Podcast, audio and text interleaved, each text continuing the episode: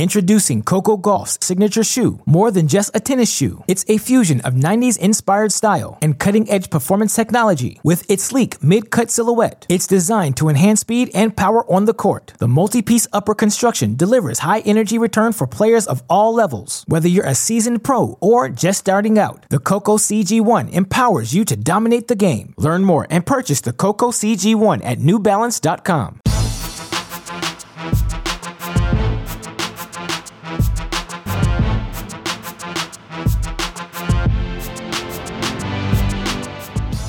Welcome to The Mini Break, your daily podcast for the biggest storylines, results, and controversies from the tennis world. Today is Thursday, August 13th. It's been such a pleasure for our Cracked Rackets team to get to cover this week's Top Seed Open, an inaugural WTA international event hosted by our friends at the Top Seed Tennis Club in Lexington, Kentucky. I know I speak for all of us tennis fans when I say it's just so great to see our favorite tennis players back on court competing against one another, to see tour play resume. It's so encouraging. It provides a sense of normalcy, right, which is something all of us need after 5+ months dealing with this global pandemic. And it's just been such a pleasure to get to watch all of the action. It's so clear these players have put in the intense labor you need to over these past 5 months to be able to return to competition and expect your level of play to be anything close to decent, anything close to where you left off. Now, of course, some of the tennis has been a little bit ugly at times, but,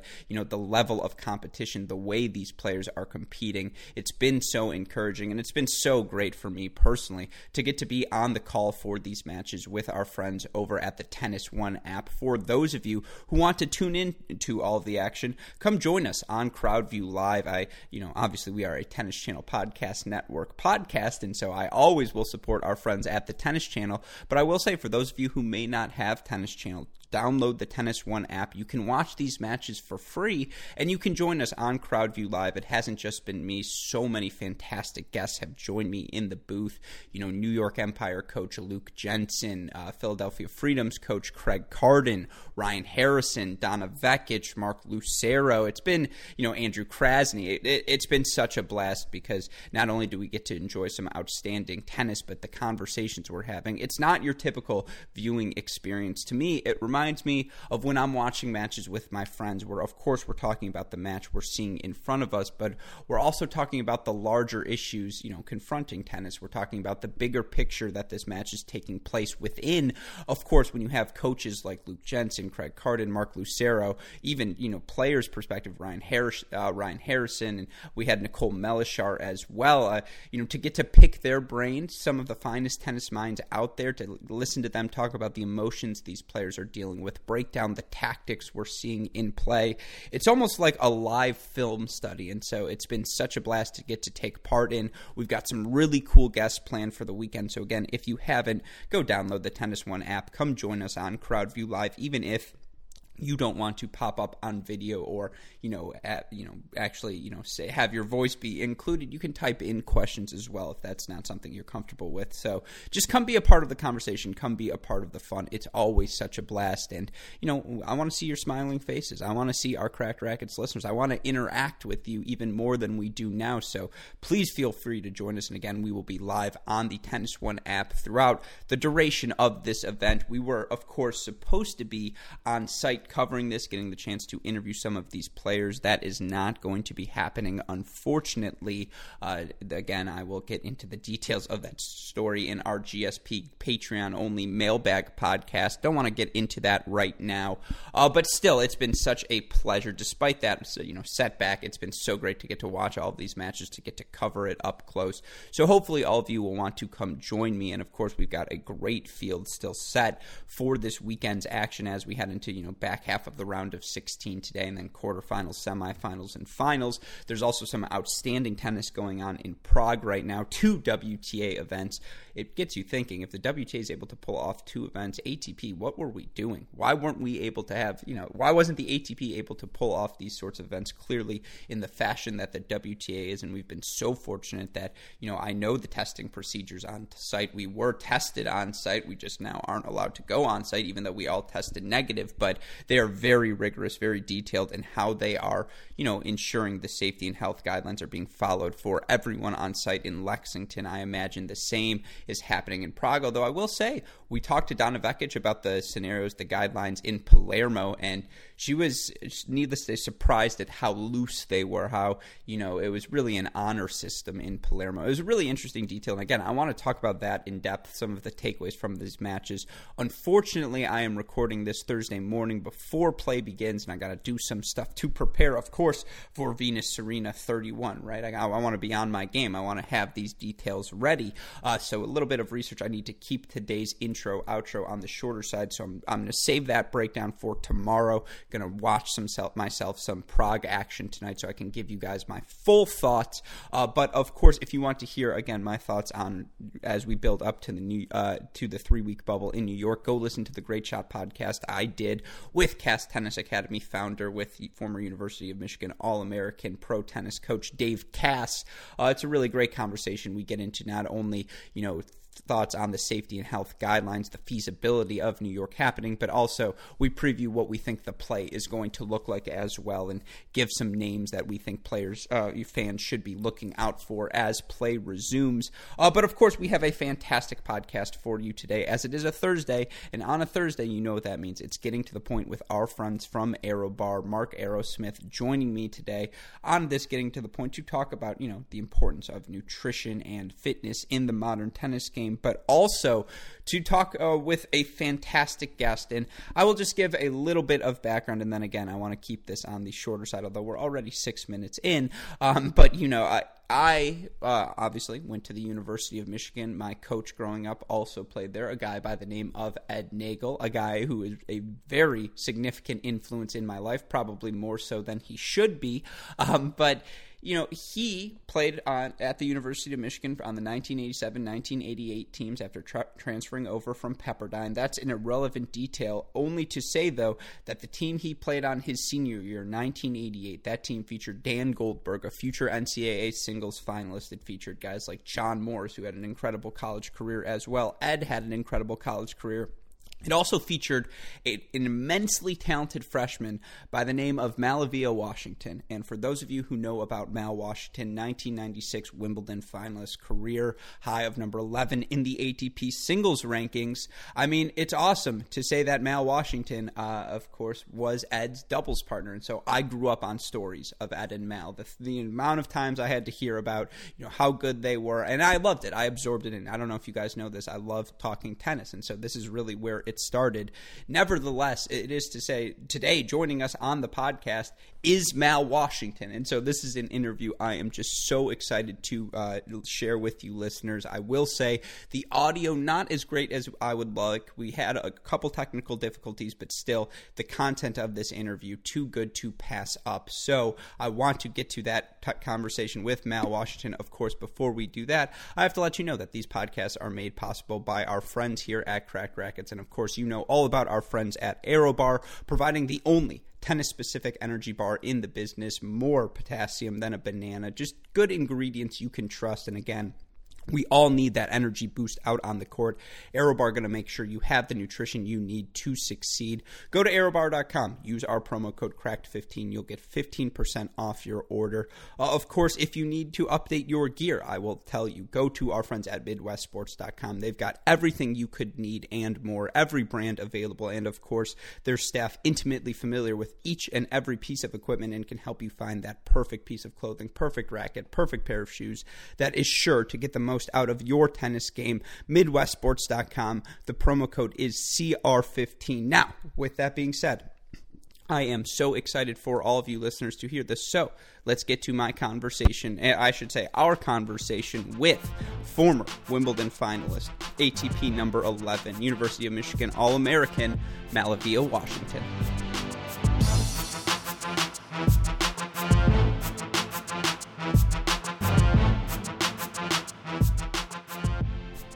Introducing Coco Gauff's signature shoe, more than just a tennis shoe. It's a fusion of 90s-inspired style and cutting-edge performance technology. With its sleek mid-cut silhouette, it's designed to enhance speed and power on the court. The multi-piece upper construction delivers high energy return for players of all levels, whether you're a seasoned pro or just starting out. The Coco cg1 empowers you to dominate the game. Learn more and purchase the Coco cg1 at newbalance.com. Joining us on today's edition of Getting to the Point, you may know him as a former All-American for my beloved University of Michigan Wolverines men's tennis team. Of course, he reached a career high of number 11 in the ATP singles rankings and, of course, was a finalist at the 1996 Wimbledon. MaliVai Washington. Mal, welcome to the show. How are you doing tonight? I am living the dream every day, Alex. How are you? I'm doing well. I'm most importantly hoping I got it right. It is MaliVai, right? I feel like this will be a good public service announcement for all of the fans. No, that's a good service announcement right there. You said it properly. Most people do not say it properly. And I was just going to call you out on the air if you had butchered it. Most people ask me beforehand. Yes. Did I say it right or how do I say it? You obviously felt comfortable enough with saying it that you didn't even have to ask me beforehand. The good thing, Mal, is that he asked me and I said, I've only known the guy like 25 years. How would I know? So, well, you only come in now. Now, I go a safe way. I go, now. You know, if everyone just took the safe route and just went, now, I'm completely fine with that. But sometimes, you know, people look at the spelling and they get confident, overconfident, in fact, and then they butcher. I've literally heard 15 different pronunciations of my name over the years, and people still get it wrong. So usually I just go back now. Well, again, the reason I went in confident, I'm not going to lie, I went to my sources, and two friends of yours confirmed MaliVai, one of them Andrew Krasny. I'm sure you know the other name I'm not going to reveal yet, as that person has been my source for a lot of the material I am working today, but as our Cracked fans know, as someone who also attended the University of Michigan, I always enjoyed going to club tennis practice, practicing right next to that beautiful MaliVai Washington All-American banner. And, you know, again, such a prolific tennis career for you. There are so many different parts of your career we could talk about. Let's start at the beginning. Someone who, you know, how does MaliVai Washington get into the game? And I know your brothers also played the sport at a high level. Was that something that influenced your decision? Well, no, actually it wasn't, because it was my dad who started me. It was me and my older sister started at the same time. I was 5 years old. She was 9 years old. And it was just it was something for us to do. You know, my dad played as an amateur. He wasn't really competitive. Played a couple of city tournaments in Flint, Michigan. And he got us started. And it was just kind of a thing we did. I mean, in our family, it was going to school, going to church, eating, sleeping, and you play tennis. I mean, those were like the five things we did in our family. And then after me and my sister got started, I actually had two other sisters who played and one brother who played. And there were, I guess, four of us who actually played on the pro tour. Brother played on the pro tour back in the 90s for a period of time, and then my older sister back in the 80s, and then my sister Mashona. Other than me, had the most success of anyone in the family, and she played in the 2000s. She got up to 50 in the world, so it was a tennis family, and it was just what we did. Mm-hmm. And, that certainly helps foster, I'm sure, the competitive atmosphere. Are you playing against your siblings growing up? I know it's, again, something for you to do, but how fierce does that competition get? I know it still gets nasty when my brothers and I take the court. Well, it was pretty competitive with I think my older sister, because we started playing together at the same time, and she and I practiced a ton over the years. And it's funny because in my family, everyone has bragging rights for something. You know, years ago there was this tournament that was called the Rolex International in Port Washington, New York, and my little sister was the only one in the family who won that tournament. You know, so she had bragging rights there. And what's really funny is, and they give me grief about this now, the Flint Junior Open in Flint, Michigan, everyone in my family won that tournament at least one time except me. And how that ever happened, I have no idea, but I never won the Flint Junior Open. But then I just pull rank on all of them, and then I just say Wimbledon, and then that kind of shuts the debate down a little bit. No, that will certainly work. That will do the job. And, you know, as someone from Michigan, and again, this is going to get closer and closer, you think about that time. I feel like people sleep on how talented the pool of Southeast Michigan and just Michigan talent tennis-wise in general, names such as, you know, yourself, obviously Aaron Krickstein, a little bit older than you, Todd Martin, I think a few years younger than, you know, you have guys like Ed Nagel, an All-American at Michigan, your future doubles partner. By the way, my tennis coach growing up, there's the other person who I've gotten all of my information from. But can you speak about what it was like to, again, play in that environment? Because I don't think you ever went off to an academy, if memory serves me correct. Well, it was great playing in that environment. And he wasn't from Southeast Michigan, but he was from kind of Western Michigan. You know, if we're talking about Michigan, we've got to throw out a guy like Murphy Jensen and Luke Jensen as well. But playing all of those guys, you know, you just mentioned Todd Martin, and I grew up playing Murphy Jensen a ton. I never actually played Aaron Krickstein in junior tennis, and, you know, playing doubles with Ed Nagel at University of Michigan. He and I were All-American my freshman year. He is just one of the great dudes to this day. I consider him just a great dude. But it was very competitive, and I think we always pushed each other. And even on the women's side, you have like a Garrett Cunningham or Meredith McGrath or Amy Frazier. Mm. Yeah, absolutely. So all of those players, you know, you're kind of looking at them, and they're having success, especially when they go on and have success at the national level. And, you know, maybe in Krickstein's example, you know, he was that first person to start having a lot of success at the pro level. But you see that, okay? And so, you know, that is one of the things that kind of always motivated me, is looking at those, my peers who may be a year or two older, and watching the success that they're having, because that is what I wanted. And so certainly when I was in college, watching some of the top Americans, you know, notably Sampras, Agassi, you know, Curry or Chang, having so much success, you know, at 16, 17, 18 years old, 19 years old, and I'm in college, that really drove me. But to correct one thing you said, I did have one semester at an academy at Volunteers, actually, in the second semester of my junior year in high school. And so, you know, a lot of, you know, really good players came out of there, and that was when I was there. Agassi was there, and I kind of feel like David Wheat was there. And there's probably a few others that I'm drawing a blank on.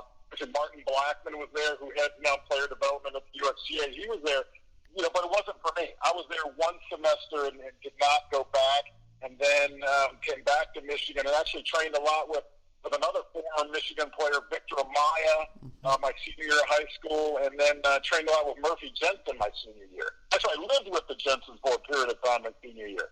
Mm-hmm. No, that's so awesome to hear. I would say, and, you know, as a fellow Michigander, you can argue this as well, Western Michigan's kind of just northern Indiana. Like, yeah, it's Michigan, but it's not really Michigan. And so, you know, it's a whole separate part of the state. That being said, Toledo should be part of Michigan, but that's a conversation for another time.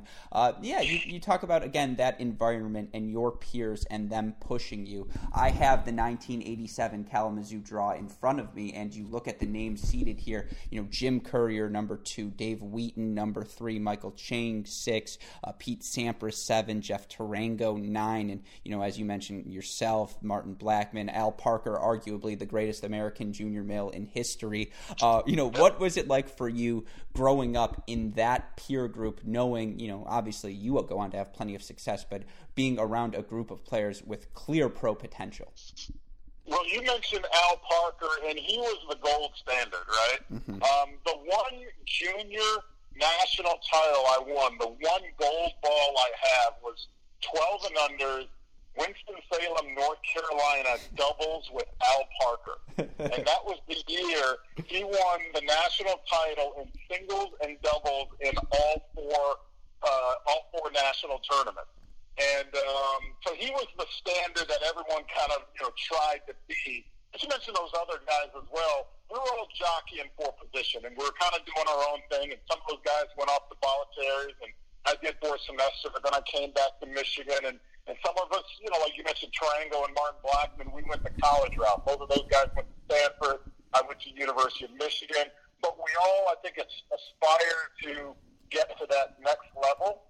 And then when you see Michael Chang breakout and win Roland Garros in 1989, and even the year before that, Agassi, you know, however old he was, he was a teenager, but he reaches like the semifinals of Roland Garros, and then Sampras breaks out and wins the U.S. Open at 19 years old in 1990. I mean, that really kind of drove, you know, that second tier. I mean, I kind of put, you know, Agassi, Chang, Courier, Sampras in kind of that upper tier because those are the Grand Slam winners. You know, but then, you know, right behind them, it was like me and Crickstein and David Wheaton and Todd Martin, a group of guys who were really inspired by those guys because every player wants to achieve that level. But it just goes to show how special those players were, you know, that they were able to just start winning major after major after major and stay up there for so long. And then some of us, you know, were never really able to take that next step and win one. Yeah, no, I mean, you can throw another name in there, right, in Jay Berger. There were so many good names in that time span for American tennis. There were just so many people. If I have to tell you how many times I heard Ed be like, Frisky, I played Paul Harhouse in the 1988 quarterfinals. I was up a set. And it's like, and then I see Harhouse because Harhouse had match points on Connors or something like that. I don't remember. I've heard this. Again, it's a story that's near and dear to my heart, and you know, I'll get into my Ed impression more a little bit later. But for you, wait, you said that was a story that Nagel tells? Oh, every time, just every day. You know, it was Nagel was he was a great talent. I actually loved playing doubles with him, and you're probably referring to that match at the 1991 U.S. Open where Connors was playing Harhouse. Yep. And when Connors went on that run to the semifinal, mm-hmm. That was the year he played Paul and then beat, you know, whoever else. He actually beat Kate Crickstein in the quarterfinal at that U.S. Open. So that was a great run. But you know, it was great playing doubles and being a teammate of Ed, because he was one of those hard-nosed guys who loved to train. I loved to train, and we just played a ton of practice together. And you know, I just loved, and I can't really say it on air because some of the signals and the wordplay that we would have during doubles and was kind of crazy and a little vulgar, but it worked for us. Well, again, that's the sort of signaling I grew up on. Well, it worked for us, and the thing is our opponents had no idea what we were talking about. We didn't even really have to whisper it. I would just turn to them and say this like a certain word, and it was completely vulgar, but they had no idea what it meant, you know? So that was my relationship with it. You'd say 11 p.m. Rick's, and that meant, oh, okay, get this match done quickly because we're going out tonight. You know, that's the sort of signaling you're giving to one another. No, certainly. And, you know, that gets to, you know, you head over to the University of Michigan, one of the highly touted recruits in a generation of recruits that clearly go on to have pro success. And I've talked to Ed about this. Again, this pod is just a joy for me. Hopefully our listeners can hear that. And he talks about you as a freshman, and he goes, you know, you look at that team, it's Ed, who was an All-American, Dan Goldberg, NCAA finalist, John Morris, incredible player as well, and yet he says, and then Mal walked on campus, and whether it was Mal's legs, just what you could do physically compared to everyone else, it was always astounding to him. And so for you to make that decision when clearly you had the talent, you see your peers doing well on the pro tour as well. Why was the University of Michigan the choice for you? Well, I was talented as a junior, but I was not talented enough to take it to the next level at 18 years old. I did not even consider going to the pro tour right after high school. I was not going to follow in Chang, Courier, Agassi, Sampras' footsteps because I wasn't ready. But you have an opportunity to go to the University of Michigan on a full tennis scholarship. You know, it was an hour from my home where I grew up. It was an hour from you know, East Grand Rapids, Michigan, where I spent my senior year working with Victor Amaya. Obviously, you know, University of Michigan in tennis, in the Big Ten, was the place you go. And, you know, certainly getting there and being sold on the University of Michigan by Brian Eisner and Mark Mace, the assistant coach was there at the time. There were just too many positives to even consider, you know, really going anywhere or turning pro. So he offered me that opportunity to go there, and honestly, you know, in my career, my tennis career, that was the first big major decision that I made, which put me on, which continued me on a really good trajectory. Mm-hmm. Yeah, and you know, you talk again, you mentioned some of the names already in college tennis to expand to that. You know, you have people, who is the team at Pepperdine? Oh, he would get mad that I'm forgetting this right now. Robbie Weiss and his partner as well. Yeah, and who did he play? Jerome Jones, I want to say. It was Weiss and Jones. That was the duo, and you know, people like that, people like Buffaro. You can go on and on and on. How did college tennis help you develop as, and you know, get you prepared for the pros? Particularly, I know, you know, your second year you sort of take off, but that first year, I think you're playing three singles behind Dan and Ed, which in retrospect is just ridiculous. No, it was the right move. Absolutely, I didn't need to play one or two because they were actually better than me my freshman year. But what college tennis did, and it was interesting because I went into the University of Michigan with a mindset that I definitely wanted to play pro tennis, and I had a 2-year mindset. You never know if it's going to work out that way, but going in, I really wanted to play and felt like I could play 2 years at Michigan, and I might have an opportunity to see where my game was. But competing against older players, better players, really prepared me, I think, mentally, emotionally, physically. I got stronger, you know, I got bigger, and it literally just helped me, you know, hone my skills. And then, you know, I go out, you know, after my freshman year and after my sophomore year, I go out on tour, I play a satellite, I play some challengers, and really try to test your game against other players. And I got beat up in satellites and challengers after my freshman year. And even then, there was no question. I was not going to turn pro. But something happened kind of at the beginning of my sophomore year where I just really took a jump. I won the first national title that fall. I think it was at the University of Georgia in Athens. And then I won the indoor nationals later, you know, that season. And I just really had a really big improvement. You know, my serve got bigger. I just got a lot more confident. And then that summer after my sophomore year, you know, I won a challenge. I won a $50,000 challenger, and I beat a couple of guys, you know, inside at least one or two guys inside the top 100. And it was little things like that that made me say, okay, maybe now is the time to go. So I just got so much better. And you know, I give a lot of credit to, you know, the guys I practiced with, my teammates, and certainly my coaches who were there, who, you know, just, I guess really pushed me. And you put all of that together, it put me in a real good position to make a decision, you know, that summer 1989 on not going back to Michigan. And one thing I still kind of feel bad about is I kind of jacked coach because he was expecting me to come back. And all summer long, I was kind of going back and forth on whether or not I was going to go back.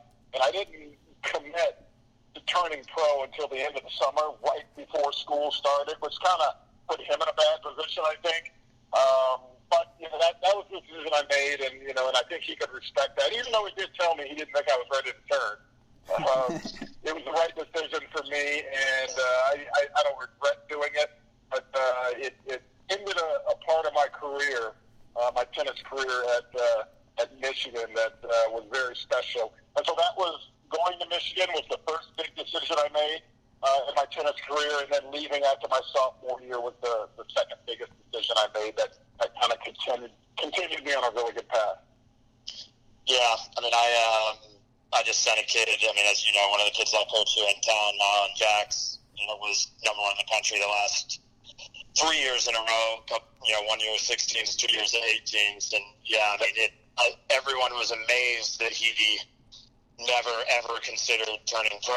I mean, he wants to, and you know, he's kind of the same deal of, he's like, hey, if it happens after 1 year, great. He's not thinking about 1 year. He's 2, 3, we'll see. And it's you know, he got a lot of advice from a lot of people that was just turn pro now, just do this, just do that. I mean, I used, you know, guys like you, and I had him talk to Mike Russell. I actually had him talk to Jay.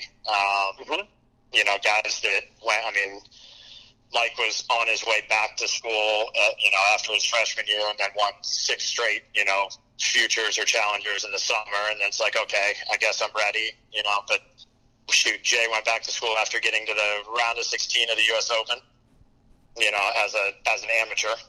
Yeah. I gotta say, well, one thing you can't do is kind of copy what other players are doing. And oh, sure. You know, my peer who I used to be, he's turning pro, therefore I'm going to follow suit. You can't do that. And I don't think you can just take kind of, you know, one big win and say, oh, you know, that's my cue. I'm ready to turn pro. You know, for me, that's you know, somewhere in 1989, I think I mentioned it.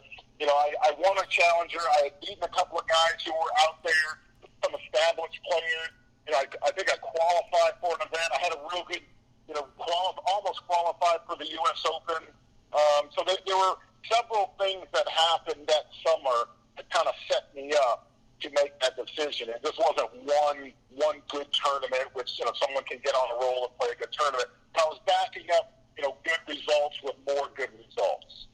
Yeah, no, for sure. I mean, that I remember talking to Mike that summer. We were actually supposed to live together the next year, and it's, I mean, he won the first. That's back when there were satellites. It's like, you know, he won the first week, and I remember messing with him like, oh, I guess you're turning pro. And he's like, what are you talking about? I've done nothing.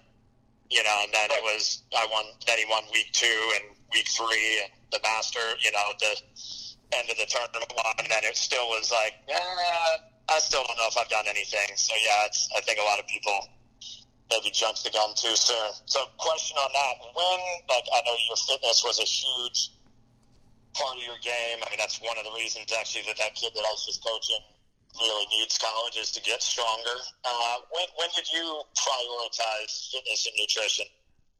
There are two different answers there. The fitness part, you know, that was a priority even before I went to college. Because my dad, he's the one who taught me how to play. He taught me all the way through, you know, up to college, you know, in that senior year of high school. And then he worked with me a ton when I was on the pro tour. He was big on fitness and running. But for him, it wasn't real specific. It wasn't sprints. It was go for a run. You know, and you just run a couple of miles. That was his thing. And he just felt like you should never lose a match because you ran out of gas, because that is something you can completely control by the type of training that you do. So that was important to me early on. And I think when I was on tour, I was certainly one of the more, you know, fitter players that was out there. I never worried about running out of gas. I mean, there were definitely matches that I won where my opponent ran out of gas maybe in the, you know, early in the 4th set when I was down 2-1, and I outlasted them. But from a nutrition standpoint, I'm going to be honest with you, I was never big on nutrition even when I was on tour. Now, I thought I, you know, kind of ate good, but it wasn't as, I think, as scientific as it is today. And I always tell this story. I remember having a talk with Gil Reyes, Andre Agassi's trainer. Yeah. And he was, and this is how detailed and specific they got down to his training. And he says, I can open up. It was like he had a book, like a journal, and he can look back from the previous year and say, okay, Andre won, you know, the Aussie Open, and this year I'm going to look at what we did, what he ate, when he went to sleep, how much he trained in the 3 months leading into the Aussie Open, and then we're going to, you know, duplicate that to a degree. And I that was the first time I had ever heard anyone be that detailed. I used to track my training, you know, how much, you know, I was doing in the gym or running. But the nutrition, honestly, you know, back then it was, you know, eat some pasta, you know, the night before, and, you know, don't go out on the court too full. You know, I was very routine in kind of what I ate for breakfast. You know, you can call it, you know, a superstition. I always had pancakes. I was a big pancake guy. I was actually a big pizza guy too.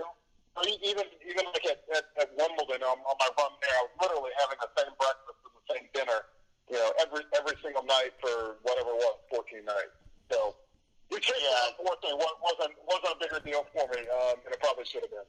Well, it seems like a lot of the guys. I mean, we've had Jay on the podcast, Berger, and we had Ivan on Barron as well. And it's, you know, Jay, you know, having played for him, I mean, and you know Jay well. It's like, I mean, Jay was / is about the fitness and how hard he trains you, and you know, he admitted on the podcast, and we talked about it a lot, of that he had no idea really about the fitness, about the nutrition aspect of it, and he didn't know it when he was coaching us, and he really didn't do it that well when he was playing, and that there weren't many guys that did, that it was just such an untapped part of tennis and of performance. Anyone who plays tennis knows that so often matches come down to a handful of points. And, watching film is such a much bigger thing than it was, back when I played. I mean, I would just put in a, VHS tape and push record and kind of watch some of the top players, and that was me watching film. Now there are guys, you can literally pull up matches on your computer, and they're analyzing players and looking at their game and looking at their tendencies. And I've seen some of this stuff. Literally, these are, it's almost baseball-like, where a pitcher and a batter, they know their tendencies in this pitch count. A 2-0 count, this is what they're going to do. 0-2 count, they're going to do something a little bit different. And tennis has moved in that direction, and it's very specific, especially towards the top of the game, where there's so much money and players have the ability to spend the money to have their nutritionist, to have their trainer on site with them. They won't this year at the U.S. Open because, it's just so different with COVID-19 and all. But players are looking for that little edge. And if that's going to be in nutrition, I always think of Novak Djokovic. I mean, here's a guy, I think he's gone gluten-free for years. I mean, is there anyone on tour who's in better shape than that guy? But it makes a difference when you can walk out onto the court and you have the confidence, the mental confidence of knowing that you can outlast your opponent. And guess what? Your opponent knows that you can outlast them as well. And that's a big plus walking out there. Yeah, no, it's definitely changed. Alex, make sure you bleep out where you mentioned Power Bar on the podcast. It was pejorative. It was pejorative. No, I know. He implied that it's not compared to the AeroBar at all. There. No, I know that that was obviously implied and doesn't even need to be. No, we've had guys our top 20, top 30 in the world reach out to us because of just they're looking for that tiny little edge. Hey, I'm just trying to maximize. I eat everything well off the court, but I don't know what to eat on the court. So yeah, it is. Mentioning Power Bar, that's all we had in our training room at Miami when we were there. It was, you could grab a banana, you could grab a Gatorade, you could grab a Power Bar, and that was it. And it was the same thing for, the 300-pound defensive lineman and the guy on the diving team or the tennis player. Like, there was no specialization whatsoever, which was crazy. So, to your point, and I think you just said it, is, When you're whether it's you're playing in Australia in January and it's 95 degrees and you get out on the court, I mean, you're not bringing a bowl of pasta out there, but over the course of 3-4 hours, you actually have to put something in you, and it's not easy to find the right mix. I mean, you're not going to throw down a Snickers bar in the middle of a 3-hour match, but you're trying to find that thing. I used to bring bananas out sometimes and literally. You open up your bag and there's a smashed banana in the bottom of your bag, and you're like, oh, geez, what am I going to eat now? So, players are always looking for that little edge in nutrition, in training. They're always tweaking their racket, just trying to find that edge that's going to put them over the top, because that's the difference in winning and losing. That's the difference in, winning tournaments and losing tournaments, and ultimately that translates into literally millions of dollars. Mm-hmm. No, absolutely. And to follow up on something you mentioned earlier, Mal, you talked about the fitness always being an important part of your, tennis training, even dating back to your earliest days. And, later on in your career, you suffered from recurring knee injuries. And I said it beforehand, there might be a question that pisses you off. I feel like this is going to be the one. But for you, we were going in a good direction until you threw that up. Yeah, exactly. Look, again, it was inevitable, but do you think it was caused due to maybe overtraining early on in your career? And do you think, had you paid better attention to maybe recovery, stretching, better nutrition, you could have prolonged your career? never asked myself that question about, you know, was it overtraining? Mm-hmm. The injury I had, I actually suffered it playing Gustavo Kiernan Davis Cup in 1997. Mm-hmm. And, you know, the crazy thing about it, it was the pinnacle of my career was like summer 96. Mm-hmm. You know, Wimbledon and the Olympics. And then literally 7 months later, I injured my knee playing Guga in Brazil. And that was like the beginning of the end of my career. I didn't know it at the time when I injured my knee and had surgery. But it was the beginning of the end. One of the things I've always thought, and of course hindsight's 20/20, but you're doing, in the moment, you're doing what you think you need to do to succeed. But looking back on my career, I would take more time off, because I was the guy who literally would not take time off. If I wasn't hitting tennis balls, I was going to do some level of training. And, you know, interestingly, my wife told me this once. She's like, you know, if you take a few days off, you're not going to forget how to hit a tennis ball. But I literally never kind of looked at it that way. I was just like, no, this is what I do. I play tennis for a living.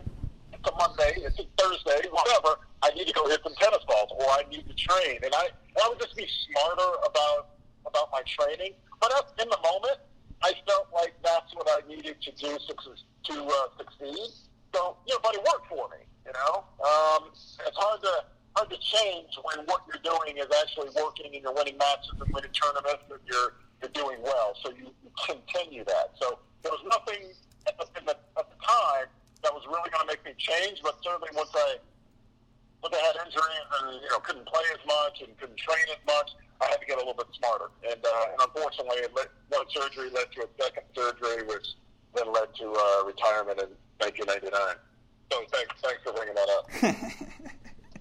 So he asked, I think he asked Berger the same question about the knees, and then the whole interview went downhill after that too. But switch topics a little bit. I mean, obviously something that's, you know, I've tried to support, and I know will shoot my parents as well. Like, you know, talk a bit about the foundation. I mean, obviously that's been a passion for a long time now. I think it's something everyone listening would like to hear about. No, I appreciate you saying that, and it's the Mount Washington Youth Foundation. We've been here in Jacksonville, Florida for 24 years, believe it or not, and I started the organization when I was on tour, and it was back then it was just a way to expose kids to the sport of tennis, and it's grown into, you know, a tennis and life skills and education program, you know, for a couple hundred kids after school, and it's really just a way to keep young people on track, you know, from kindergarten all the way through high school, and then we have students who are in college that we're helping, and then after college we assist them, you know, in different ways that we can. But, you know, Mark, you've been a big fan of ours, and you've helped us in multiple ways. Your parents and literally so many people here in Jacksonville have supported us for years and years and years to help us get where we are. So it's no accident that we're having the success that we're having. And I think people kind of see the results, and they want to support something that is showing results. And I will say, you know, we had a lot of support in our most recent campaign. Just last month, we opened we call it Club 904. Our students named it. We went on a big capital campaign at the beginning of 2018 to raise funds to build a teen center, and we just got a certificate of occupancy last month. And so, you know, COVID-19 has thrown a bit of a wrench into our programs for the upcoming school year. So we're going to, come back on the numbers of kids that we're going to serve. We have to, just through, you know, with social distancing. But we're taking a lot of measures to keep our kids safe. But over the years, you know, we have impacted over 25,000 kids in some capacity with the foundation. And my goal is longevity. My goal is to, you know, long after I'm gone, to have the foundation continuing its programs and really honoring what you have done for my foundation, what your parents have done, and hundreds of other people here in Jacksonville and around the country, and literally around the world, honoring, you know, their commitment and belief in what we're doing. Years from now, they're going to be able to look back and say, wow, that program is still going. And, you know, we're to the point right now where we're on the next generation of kids, you know. Mark Atkinson, our director of tennis, Yeah. He is a student in the foundation, was a student in the foundation. Now he's our director of tennis, and now he's married with his own kid. And, you know, we do have some second-generation kids in the foundation right now. So at some point, we're going to have third- and fourth-generation kids. And that's going to be pretty cool. I won't be here to witness that part of it, but that's going to be pretty cool. Yeah, no, that's so awesome to hear. And again, for any of our listeners who are listening to this who want to get involved, how can they do so?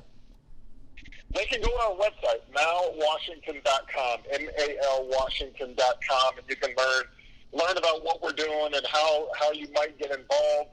We're a 501c3 nonprofit organization, so our lifeblood is the funds that we're able to raise.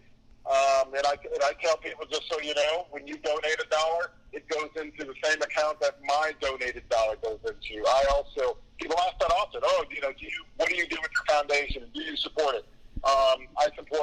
Me and my wife support the foundation every single year. My role has just changed over the years. Now it's more about strategically setting the foundation on a solid footing so we can be sustainable for decades to come, whereas 24 years ago, it was about, I want to get onto the tennis court with some kids and teach them a forehand. And so my role has changed, but the impact of the foundation has continued to grow. And I tell people, if you donate $1, the least I can do is take you on a tour of my youth foundation and let you see what we're doing. So that's one of the things I do, literally, a couple hundred times a year, taking people on tours of the foundation, our youth center, and now our teen center right across the street, to let them see what we're doing and figuring out how we can get people involved and engaged and use their expertise to help out our students. Mm-hmm. No, again, that is so awesome to see. So please, for all of our listeners, again, go check that out. And it's so admirable. You don't need me to tell you that. So congratulations to you for all of the work that you've done. Yeah, all right, I have a couple of fun ones here down the home stretch that go a couple of different directions. I'm not going to lie. You told me beforehand, and I'm a man who listens. You said, be different. Just keep it interesting. I don't want to hear the same questions I've always heard. This one you've heard numerous times. So just quick 1996 Wimbledon rapid fire. Better moment for you, coming back from 1-5 down against Todd Martin, or the fact that someone was actually streaking during one of your matches? No, the streaker kind of put me off my game. Coming back in the semifinal from 5-1 down against Todd was one of the probably top two or three highlights of my career. Had you played him a couple of times growing up? Because he was a fellow Michigander. Yeah, not really growing up, but I played him. He beat me in college, which ticks me off to this day. And, one of my best shots was my serve. And I remember on match point up, I kicked serve and volleyed out to his backhand side on the ad court. And then I kind of forgot that he was 6'6". So a serve that would have kicked up over someone else's head, it was like right in his wheelhouse. And he had a shot up the line, and he eventually won the match. So. But then, when he brings that up, I just tell him, well, I got the big one in 96. Yeah, no, absolutely. I think that counts for sure. And, this, again, to lead into that, rather than ask about your Wimbledon run, I'll ask this. You have played some incredible matches in your life. Regardless of if it was a win or a loss, if you could go back in time and replay any one match from your playing career, which would it be? Oh, Wimbledon. Wimbledon final, 1996. It was the biggest single moment of my career, and to lose in the biggest single moment of your career is very disappointing. But with that said, it was, it was a dream come true to be one of the last two men standing on the final day of Wimbledon. Yeah, no, you brought up my whole knee injury, and then you brought up one of the saddest moments of my career. Losing to Richard Krasny, I appreciate that as well. Thank you. I will say I prefaced it by bringing up the Martin result. So, a little build up there, a little butter for that burnt toast. Yeah, you got to build the athlete up and not down. Yeah, no, definitely. Sorry, Mark, I didn't mean to cut you off. Oh, no, I was going to say, you got to remember, though, at least now, I mean, you had to see Todd almost every day after that, both living here, so. You wouldn't have to see Krajicek that much. No, but here's the funny thing about it. I'll tell you two things. One, for a long time, literally for years, I was never going to bring up the 5-1 to Todd.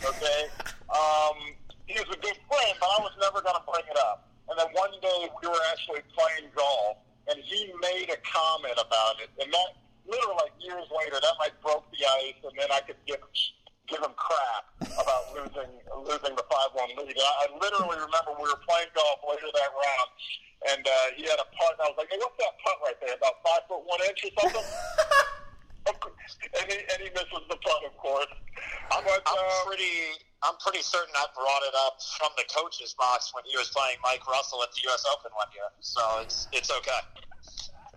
Oh, you brought it up from the coach's box.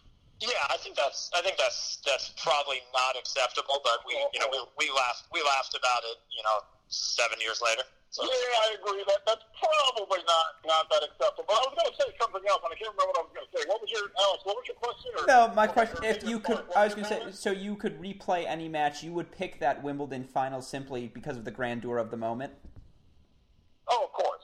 Yeah, the Wimbledon, I often say, that one court, every great player has walked onto that court, on the final day of Wimbledon. And it was very special walking onto that court. And you know the crazy thing is, I never played Wimbledon again. Because that was in 96. I injured my knee in 97 and didn't play again. Had a surgery in 97, had another surgery in 98. And so I never played Wimbledon again after that, which kind of sucks. No, I can imagine. I will say, to go full circle, do you remember who you beat in that Wimbledon 96 fourth round? Fourth round, was it Radulescu? He might have been the quarterfinal. Uh-huh. I played Paul Harhouse there. There it is, full circle. Paul Harhouse, fourth round. Yep, straight set win for you. So again, doing what Ed Nagel cannot. Again, all of these questions leading into one another. I talk about Todd. Certainly, you played him quite a bit during your career. Who was your biggest rival in terms of opponents? Maybe just for you, maybe it was a mental thing, or just matchup that you was most brutal for you to face. Well, it wasn't really a rival, because a rival, you have to win some of them. And I never won against Sampras. That kind of, but he was the guy who kind of, beat me over and over again. There was this time I was giving a talk to some kids, and they asked me that exact same question, and I said, yeah, I was 0-6 against Sampras. And this kid literally raises his hands, and he's like, actually, I looked it up, you're 0-7 against him. I was nice. Like, who are you?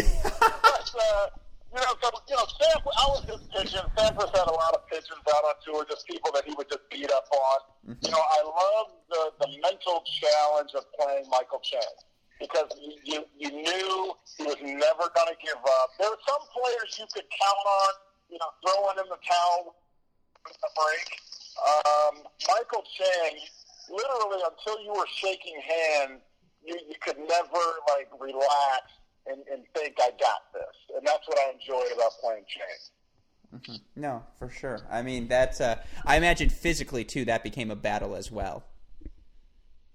Because he was going to make you work. Yeah. He wasn't going to make it easy on you, and he was he was a talented player, but mentally, he was a very smart, strategic player. He wasn't going to overpower you like some guys, but he could handle, your pace and your power and kind of throw whatever back at you. So, but Michael Chang was a lot of fun to play, though. Mm-hmm. No, for sure. All right, we're going to keep rocking and rolling here. Again, I've got some fun questions for you. I don't think there's anyone who follows Michigan tennis as closely as I do, and there have been a lot of great teams. I still argue that 88 team, the one that came in third, lost to LSU, was the best team in Michigan history from a roster talent standpoint. Where does that LSU match rank? I think that was one you and Ed lost in doubles. Might have been your first loss on the year. We lost that match 5-4 to LSU. I think it was 5-4. Yeah. No.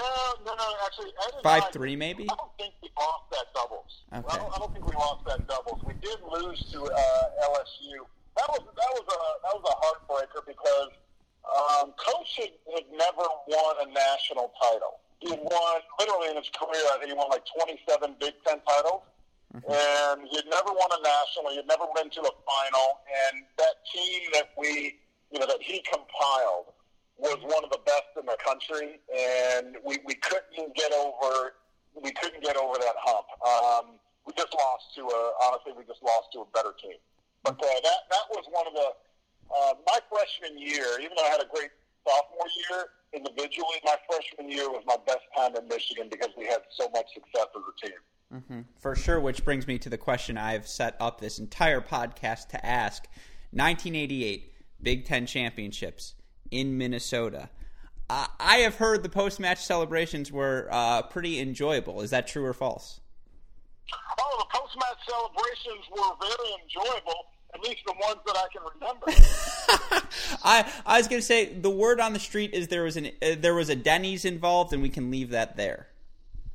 Yeah, there was a Denny's, and you need, okay, if you want, like, the story, don't go to Nagel, okay? Don't go to him. He'll tell you his version, and then I'll tell you what actually happened. You know, there was a late night, you know, Denny's, you know, eating event that occurred, and then, you know, much of it was just kind of a fog after that. But it was a great time because we did win the Big Ten Championship, and I just, you know, celebrated a little more than most. I know. You got to enjoy those 2 years you're in college. Certainly that's something Mark can relate to. I do. Mark never went out. Now that is the lie of the century right there.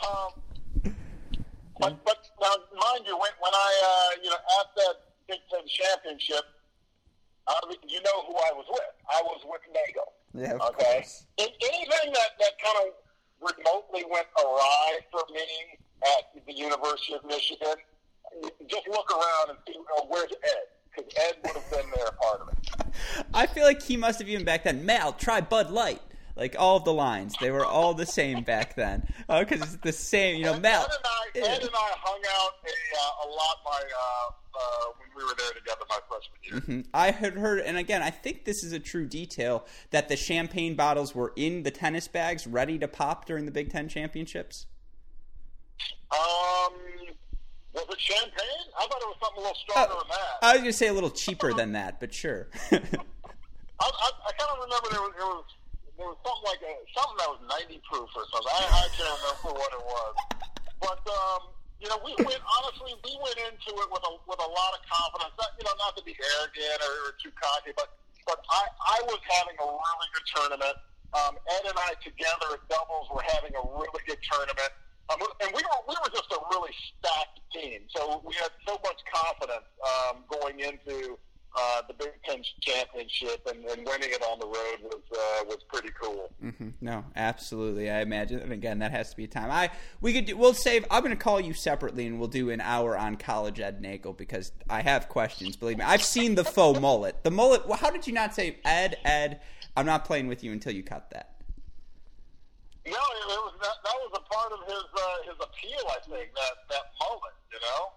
You ever talk to anyone else who, like, played against Ed? Anyone ever talk about, like, how tight he called the line? Did you ever hear that?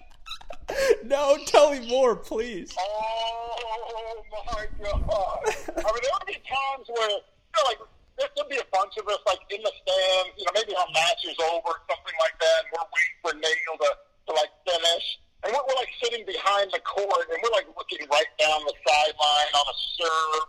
And he like put that finger out. Oh, no, that just missed. And we're like, holy crap! Did he just call that out? Oh yeah, Ed could get a little tight on the call.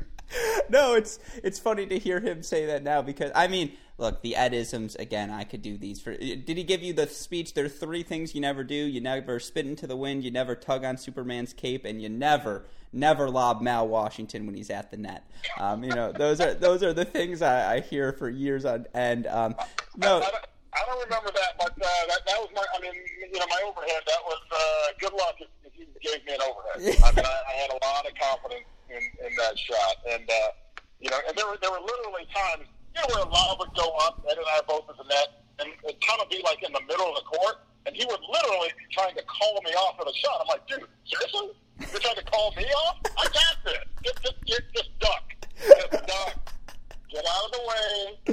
And then he gives me this look like, no, what are you doing? That was my shot. I was like, dude, it's my overhead. I'm right there. I have the better overhead. I have the best overhead on the team. I'm texting him now. He said, quote, I called the lines the way I saw them. That's, I think. Oh, and he saw him close, too. That is so funny. Well, again, Mal, we're so appreciative for your time. My last question for you, and then we'll let you go because, again, we don't want to keep you too long.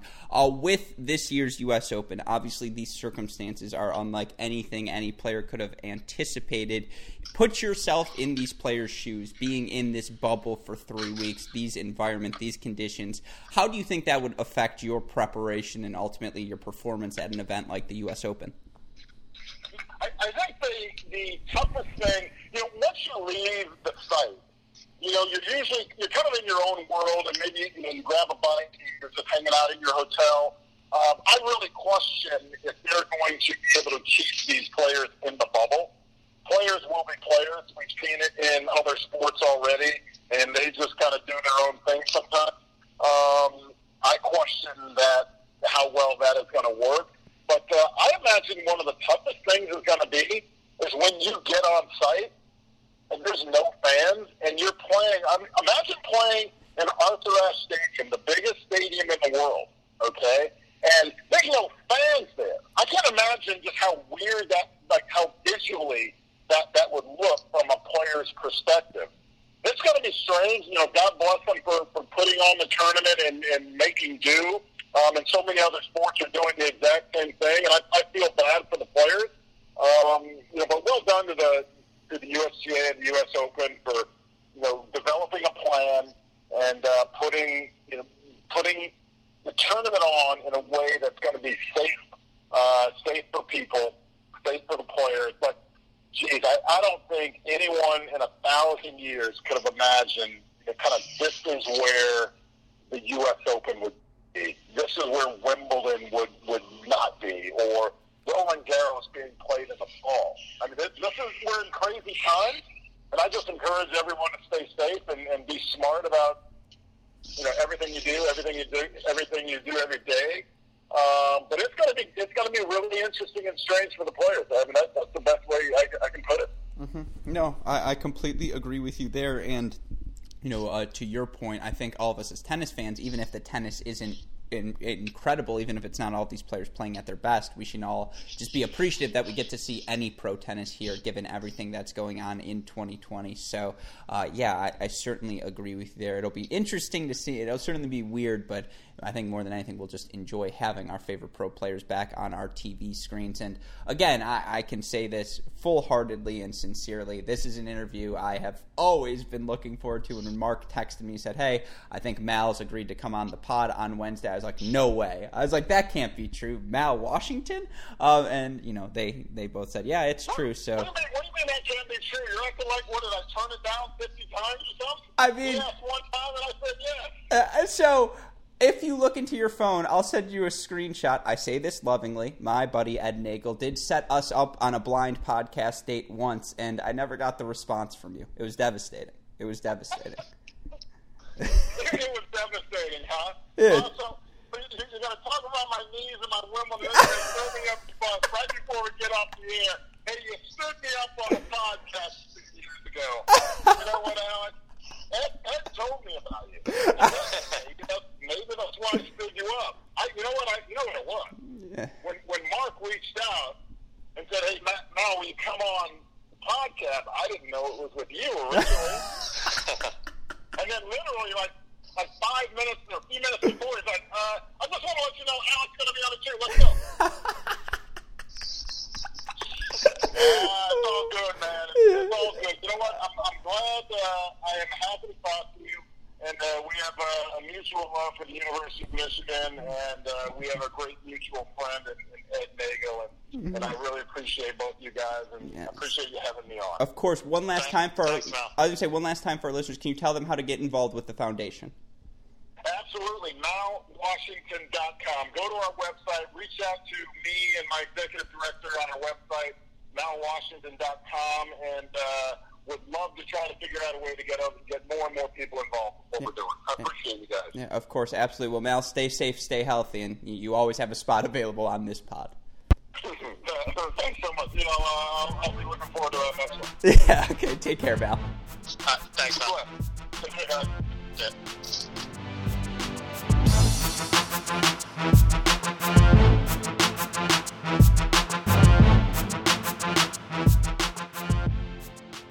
threats to our nation waiting around every corner, adaptability is more important than ever. When conditions change without notice, quick strategic thinking is crucial, and with obstacles consistently impending, determination is essential in overcoming them. It's this willingness, decisiveness, and resilience that sets Marines apart. With our fighting spirit, we don't just fight battles, we win them. Marines are the constant our nation counts on to fight the unknown, and through adaptable problem solving, we do just that. Learn more at marines.com. Hope all of you enjoyed my conversation with Mal Washington, and of course a huge shout out to our friends at AeroBar, Mark Aerosmith, for setting this one up. If you couldn't tell, it was such a pleasure for me. Again, I was geeking out there. I apologize for that, but these were the stories I grew up on, and I knew Mal had thoughts on them as well. You know, I wanted to hear the real story. As Mal mentioned, I know Ed is full of crap, and so, you know, it was great to get to share some memories with Mal, and you know, just such a candid guy, such a fun-loving, clearly such a supporter of the sport of tennis, and so it was great to get to chat with him. He knows I was sincere when I say he is always welcomed back on the show. And again, a huge shout out to our friends at AeroBar. Go to aerobar.com, use that promo code CRACKED15 to get 15% off on the only tennis specific energy bar available in the business. Again, on tomorrow's mini break, I will go more in depth on what we are seeing in Prague, in Lexington this week on the WTA tour, talk about some of the stories that have emerged from throughout the tennis world. But of course, I will tell you all one more time, if you want to follow along with us in Lexington, come join us on the Tennis One app. It is free viewing experience for all of you. You can come join us, share in our experience on CrowdView Live, which again is just such a different platform than anything else for your viewing experience in the tennis world. I know all of you tennis fans will enjoy that, so please feel free to come join me. And, you know, again, we've got so much great content here on our Cracked Rackets podcast and on our Cracked Rackets website as well. Be sure to check all of that out. Like, rate, subscribe, review this podcast, the Great Shot podcast, Cracked Interviews, and Inside Out podcasts as well. Shout out, as always, to the super producers Max Fligner and Daniel Westoff for the of an editing job they do day in, day out, the two best in the business. There is no one I would rather work with. Shout out as well to our friends at Midwest Sports. Go to midwestsports.com, use that promo code CR15, get everything you need from a gear perspective to ensure you are having success on the tennis court. But with that being said, again, for my wonderful co-host Mark Aerosmith, our fantastic guest MaliVai Washington, our super producers Max Fligner, Daniel Westoff, our friends at Midwest Sports and AeroBar, and all of us here at both Cracked Rackets and the Tennis Channel Podcast Network. I'm your host, Alex Gruskin. Oh, I should also say a huge thank you to Megan Fernandez of the Indianapolis Monthly for writing a piece on Cracked Rackets.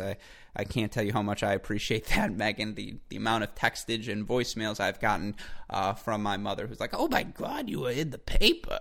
That's not how she sounds, by the way. That's just how she sounds in my head. But I just, anytime anyone is putting, you know, we're so grateful for that. So seriously, Megan, from the bottom of our hearts here at Cracked Rackets, thank you for writing that piece. If that's something you're interested in, listeners, you can go check that out. Just a little bit about how we got started and our mindset here at Cracked Rackets. Shout out to Dalton, by the way, as well, who said some very kind things about me that I think were unwarranted, but you know, that man knows how to work me, and he continues to do that as well. So shout out to Megan for the piece. But with that being said, for everything I just mentioned above, I'm your host, Alex Gruskin. You know what we say, folks.